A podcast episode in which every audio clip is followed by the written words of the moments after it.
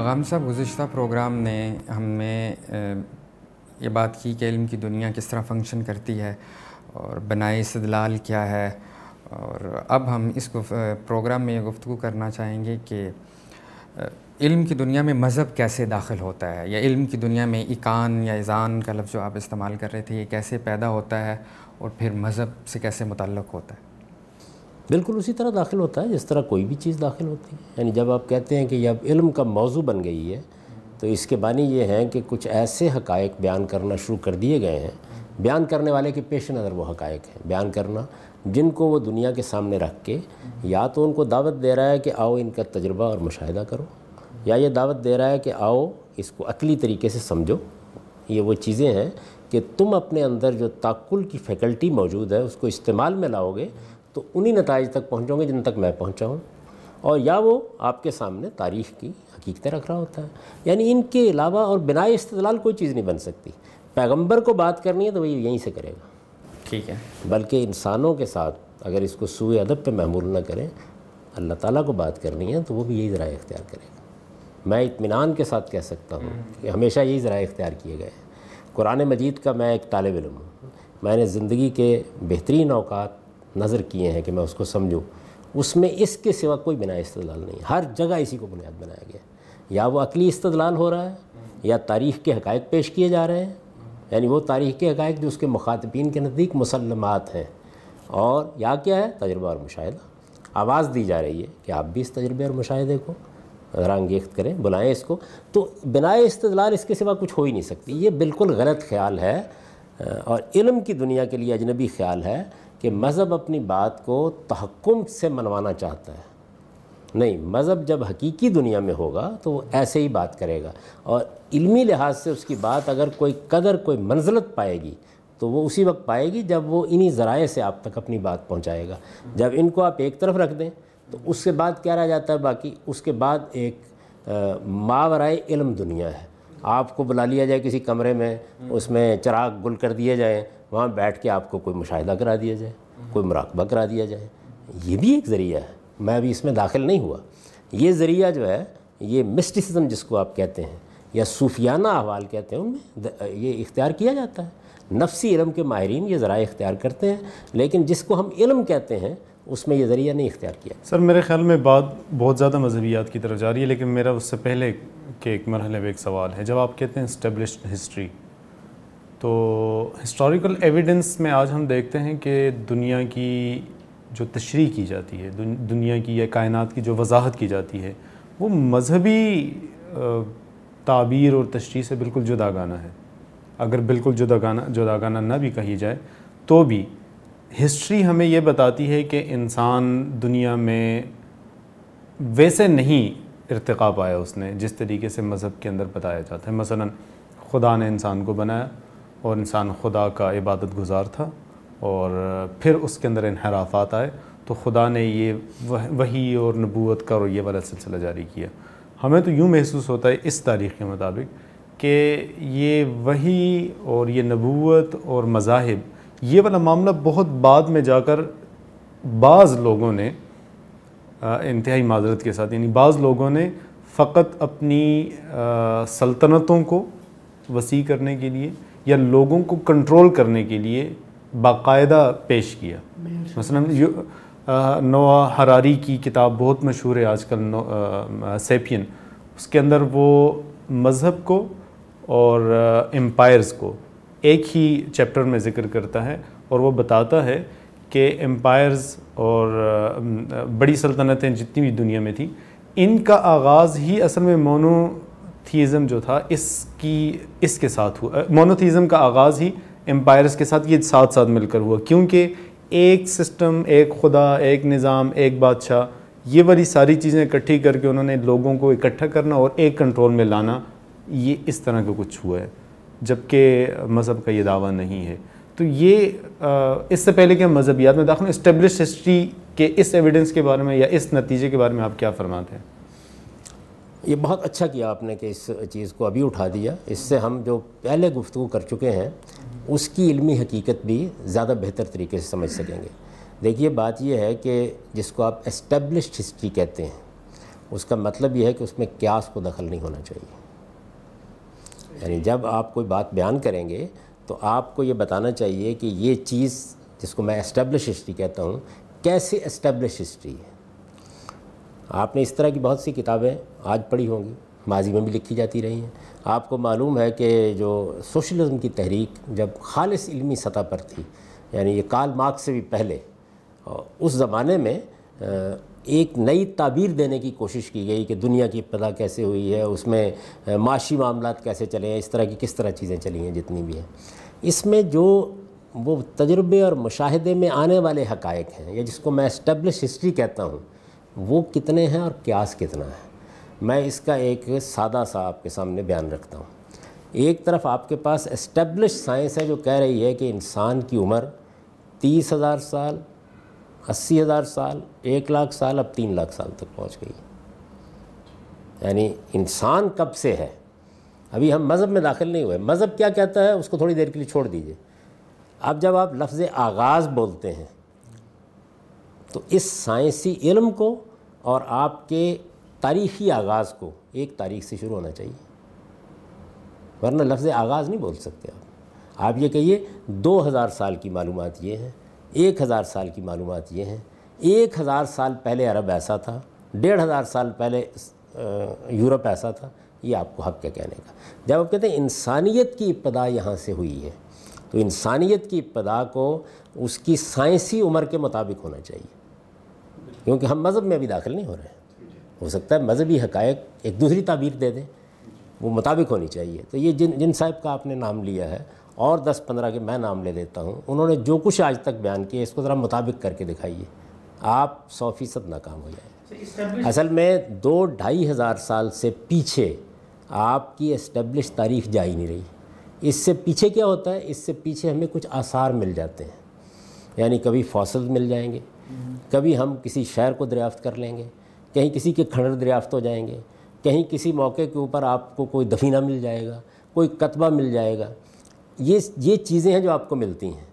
ان کے اوپر آپ ایک قیاس کرتے ہیں۔ اور دلچسپ بات یہ ہے کہ دو ہزار سال کی تاریخ، ڈھائی ہزار سال کی بہت سے بہت، اس وقت ہمارے پاس جو مواد ہے، تاریخی مواد، وہ پانچ ہزار سال سے پیچھے نہیں جاتا۔ یعنی قدیم ترین جو شہر بھی دریافت ہوئے ہیں وہ بھی اس سے پیچھے نہیں جاتے۔ موہنجو دڑو ہو، فلاں ہو فلاں ہو، سب کم و بیش یہی ہے۔ پانچ ہزار سال کی تاریخ کو آپ آغاز کیسے کہہ سکتے ہیں؟ لفظ آغاز، لفظ ابتدا بولنے کے لیے میں اگر اس کے بالمقابل ایک دوسرا نظریہ پیش کروں کہ تین لاکھ سال پہلے سے انسان موجود ہے۔ ابھی میں سائنس میں ہوں، مذہب کی بات نہیں کر رہا۔ اس وقت اس نے اپنی ابتدا توحید سے کی تھی، اللہ کے صحیح شعور سے کی تھی سال فطرت سے کی تھی۔ اس کے بعد کرنوں گزرے، اس میں بے شمار مواقع آئے، بہت سے نشیب فراز ہوئے۔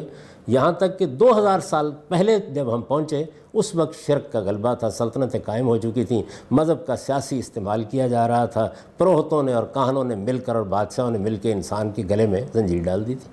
اس کو آپ سائنسی طور پر کیسے جٹلائیں؟ میرے پاس جو دو ہزار سال کا ڈیٹا ہے، وہ جو بات وکاس کہہ رہے ہیں، وہ اس کے پیچھے کھڑا ہے۔ دو ہزار سال پہلے یا تین ہزار سال پہلے جتنی سوسائٹیز وجود میں اور آج تک جو ہماری تاریخ ہے، وہ میل شوونس تھیں اور مذہب کو کلیدی کردار تھا اس کے اندر۔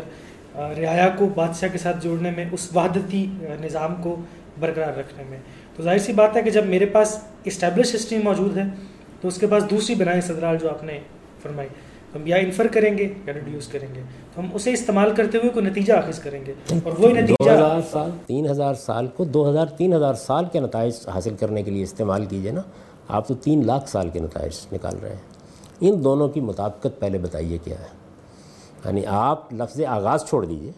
آپ گفتگو اس پر کیجیے کہ تین ہزار سال سے محمد الرسول اللہ کی بیست تک یا سیدنا مسیح کی بیست تک دنیا میں یہی کچھ ہو رہا تھا۔ بھائی مجھے کیا اعتراض ہے؟ میں یہ کہوں گا کہ تیری آواز مکے اور مدینے واقعی یہی کچھ ہو رہا تھا۔ آپ اس میں ایک لفظ بول رہے ہیں کہ انسانیت نے اپنی ابتدا یعنی تین ہزار سال کا مطالعہ کر کے آپ لفظ ابتدا بول رہے ہیں۔ دوسری جانب یعنی پھر اس میں بڑا آسان تھا اور آسانی رہتی ہے آپ کو اگر آپ بائبل سے انسان کی عمر لے لیتے۔ وہاں سے لے لیں، وہ چھ سات ہزار سال سے زیادہ نہیں بنتی، تو اس میں کچھ بات بن جائے گی۔ لیکن اب جدید سائنس آپ کو بتا رہی ہے کہ انسان کے انسان کی حیثیت سے دنیا میں رہنے بسنے کے آثار تین لاکھ سال تک چلے گئے ہیں۔ اب ذرا تین ہزار سال کی، ڈھائی ہزار سال کی تاریخ پر ابتدا کا لفظ بولیے۔ یہ غیر سائنسی ہے، غیر علمی ہے، یہ نہیں بولا جا سکتا۔ یہ جن لوگوں نے بولنا تھا، بول لیا۔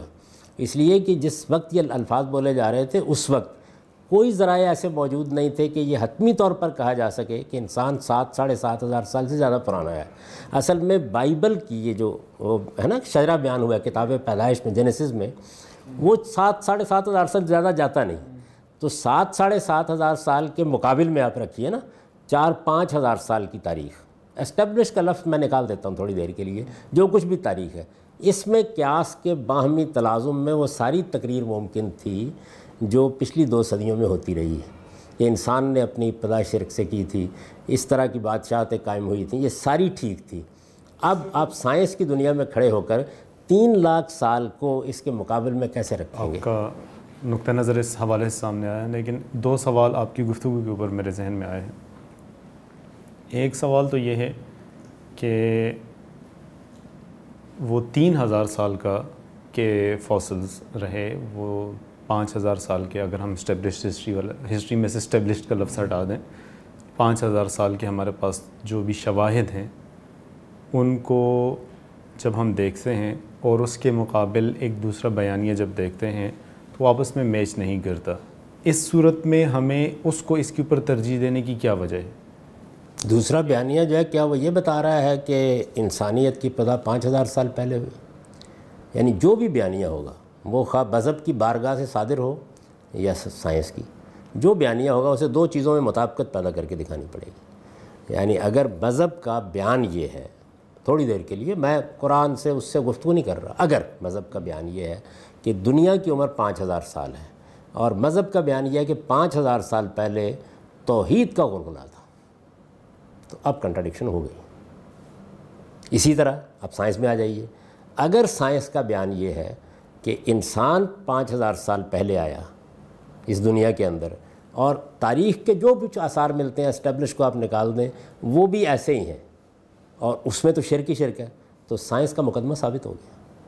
آپ دو چیزوں کو مطابق کریں گے تو یہ ثابت ہونا۔ ہے یعنی انسان کی عمر کے بارے میں آپ کو ایک سائنسی بیان دینا پڑے گا۔ اگر دونوں چیزیں جو ہے ایک آپ سائنس سے، تاریخ سے، آثار سے لے لیں دوسری جانب پھر میں گزارش کر رہا ہوں کہ اگر دنیا میں کھڑا رہنا ہے تو پھر آپ کو بائبل کا بیان لینا پڑے گا۔ کوئی اور چارہ آپ کے پاس نہیں ہے۔ یعنی وہ دونوں تو مطابقت پیدا کر کے اس کنٹرڈکشن کو بتا دیں گے جو آپ پیدا کرنا چاہ رہے ہیں۔ وہ کر دیں گے۔ اس لیے کہ پانچ ہزار سال کو ہم کھینچ کے تھوڑا سا سات ہزار بنا سکتے ہیں۔ پانچ ہزار سال کو کھینچ کر تین لاکھ سال کیسے بنائیں گے؟ پچھلے پچھلے سوال جواب پر جو میرا دوسرا سوال تھا، ایک تو یہ آپ نے اس طرح کلیئر کیا۔ یہ بات جو آپ نے جواب دیا بڑی حد تک سمجھ میں آنے والا ہے کہ یہ چیزیں تو اس طرح مطابق ہوں تو تب تو سوال بنتا ہے ادروائز یہ اس کی کوئی اتنی بڑی حیثیت نہیں بنتی۔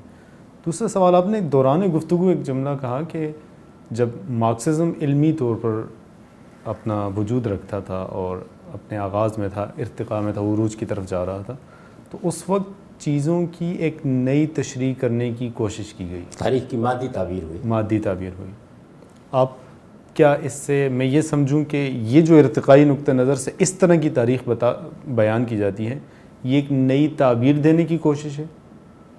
یا ان کے جو قیاسات ہیں، ان کی واقعتاً بھی کوئی کوئی بنیادیں ہیں یا کوئی حیثیت؟ یہ بہت ہم ابتدائی سوال سے اس کو مربوط کرتے ہیں۔ یعنی انسان مجبور ہے خواہ ہمارے یہ بھائی اس پر جتنا چاہے احتجاج کریں وہ مجبور ہے کہ چیزوں کے اندر کنسسٹنسی پیدا کرے۔ یہ ہو نہیں سکتا کہ آپ مساوات شکم پر بات کر رہے ہوں یا آپ کسی جبلت کو بنیادی قرار دے رہے ہوں اور آپ تاریخ سے بے نیاز ہو جائیں۔ آپ کو لازماً اس کے اندر رکھ کے بتانا پڑتا ہے۔ مثلا ان کا مسئلہ کیا تھا؟ ان کا مسئلہ یہ تھا کہ وہ انسان کی فطرت کے پچھلے دو ڈھائی ہزار سال کے تعامل کو چیلنج کر رہے تھے۔ انسان کی فطرت تو یہ نا کہ وہ ملکیت کا تصور رکھتا ہے۔ وہ زمین کا مالک ہو گیا، وہ برتنوں کا مالک ہو گیا، وہ عورت کا مالک ہو گیا، وہ بیر بکریوں کا مالک ہو گیا۔ ملکیت کے اس تصور کو جو ہر دو ہزار، ڈھائی ہزار سال پر پھیلا ہوا ہے، جس کے شواہد ہیں، اس کو چیلنج کرنا ہے۔ اس کو چیلنج کرنے کے لیے آپ مجبور ہیں کہ آپ ماضی سے استدلال کریں۔ ماضی سے استدلال کے لیے آپ کو تاریخ کی ایک تعبیر کرنی پڑے گی۔ اب یہ ضروری ہوا کہ دور دراز جگہوں پر جا کر کوئی ایسی جگہ تلاش کی جائے جہاں لوگ مل ملا کھا لیتے ہوں۔ تو میں نے اس کے اوپر ایک زمانے میں اپنے کالج کے زمانے میں تبصرہ کیا تھا کہ اتنی دور جانے کی کیا ضرورت ہے میں یہاں کچھ خانقاہوں میں لے جاتا ہوں۔ وہاں پر آج بھی لوگ مل مل کے کھا رہے ہیں، ہو سکتا ہے اسی سے انسانیت کی پیدا ہوئی ہو۔ تو یہ ہر نقطۂ نظر، یہ بالکل وہی ہے۔ اب آپ اس کو علم سے مربوط کر کے دیکھیں۔ ہر نقطۂ نظر مجبور ہے کہ یا آپ کو تجربے اور مشاہدے سے وہ چیز دکھائے یا عقلی استمباد کرے۔ اس میں بھی جو نتیجہ نکالا جا رہا ہے کہ یہ دیکھیے یہ فلاں بستی، یہ اس میں ملنے والے گھڑے کے ٹکڑے، یہ دیکھیے، یہ جو ایک صحن، اس کے بعد وہ دوسرا عمل کیا ہوتا ہے؟ وہی عقلی قیاس، وہی استمباد میں نے اس کی ایک مرتبہ مثال دی تھی کہ اگر، مثال کے طور پر عرض کر رہا ہوں، اگر رسالت معاب صلی اللہ علیہ وسلم کی بیست سے ایک سال پہلے ایک طوفان آتا، ایک سیلاب آتا، مکے کی بستی اجڑ جاتی، تو جو آثار ملتے، ان کی روح سے بیت اللہ مسجد حرام نہیں تھی۔ اس لیے کہ اس میں سے بت ملنے تھے۔ تو بت خانہ ہی ہونا تھا نا۔ اچھا اب تاریخی حقیقت کو دیکھیے کیا ہے۔ آثار جو داستان سناتے وہ کیا ہوتی۔ تو ہم آثار کا مطالعہ کرتے وقت بھی مجبور ہیں کہ ریلیشن پیدا کریں۔ وہ ریلیشن کون کرتا ہے؟ وہی عقلی استدلال۔ یعنی چونکہ یہاں بت پڑے ہوئے ہیں۔ آپ دیکھیں موہنجا دڑوں کے اوپر جو کتابیں لکھی گئی ہیں، آپ ان کو کبھی پڑھیں۔ کیسے ہم اندازہ لگاتے ہیں یہ بات کہ یہ مثلا برات کے بیٹھنے کی جگہ تھی۔ کیسے اندازہ لگتے ہیں کہ یہ دار الندوہ تھا؟ یہاں پر اصل میں بحث مباحثہ ہوتا تھا۔ وہ کچھ آثار ہوتے ہیں جن سے قیاس کر رہے ہوتے ہیں۔ تو عام طور پر جب ایسا بیان دیا جاتا ہے تو لوگ دو چیزوں کو الگ نہیں کرتے۔ ایک ہے وہاں کعبے میں پڑے ہوئے بت، اور ایک ہے ان کی بنیاد پر یہ دعویٰ کہ یہ بت خانہ ہے۔ پہلی چیز حقیقت ہے، دوسری چیز استمباد ہے۔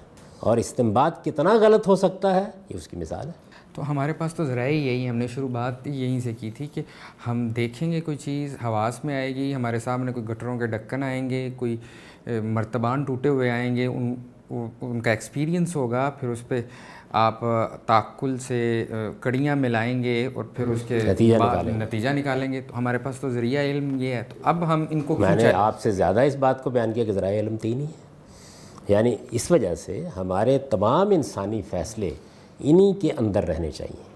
اور ان انسانی فیصلوں کو اسی طرح متوازے جگہ پر کھڑا ہو کر آجزی کی جگہ پہ کھڑا ہو کر پیش کرنا چاہیے۔ اس میں میں نے گزارش کی تھی یہ جو لفظ بولا جاتا ہے ایمان، لفظ بولا جاتا ہے یقین، یہ انسانی دائرے میں بولا جا رہا ہوتا ہے۔ اس کو اگر آپ اس طرح تحلیل کریں گے تو کچھ بھی باقی نہیں رہے گا۔ یہاں تک کہ تجربہ اور مشاہدہ بھی باقی نہیں رہے گا۔ آپ ہیوم کو بلا لیجیے اور یہاں بٹھا لیجیے۔ اس کے بعد یہ میں، آپ سب غائب ہو جائیں۔ ٹھیک ہے۔ جاوید صاحب گفتگو بڑے خوبصورت موڑ پہ آ رکی ہے۔ تو میرا خیال ہے ہم اس نشست کو یہاں پہ ختم کرتے ہیں۔ انشاءاللہ گفتگو کو یہیں سے دوبارہ شروع کریں گے۔ اگلے پروگرام سے۔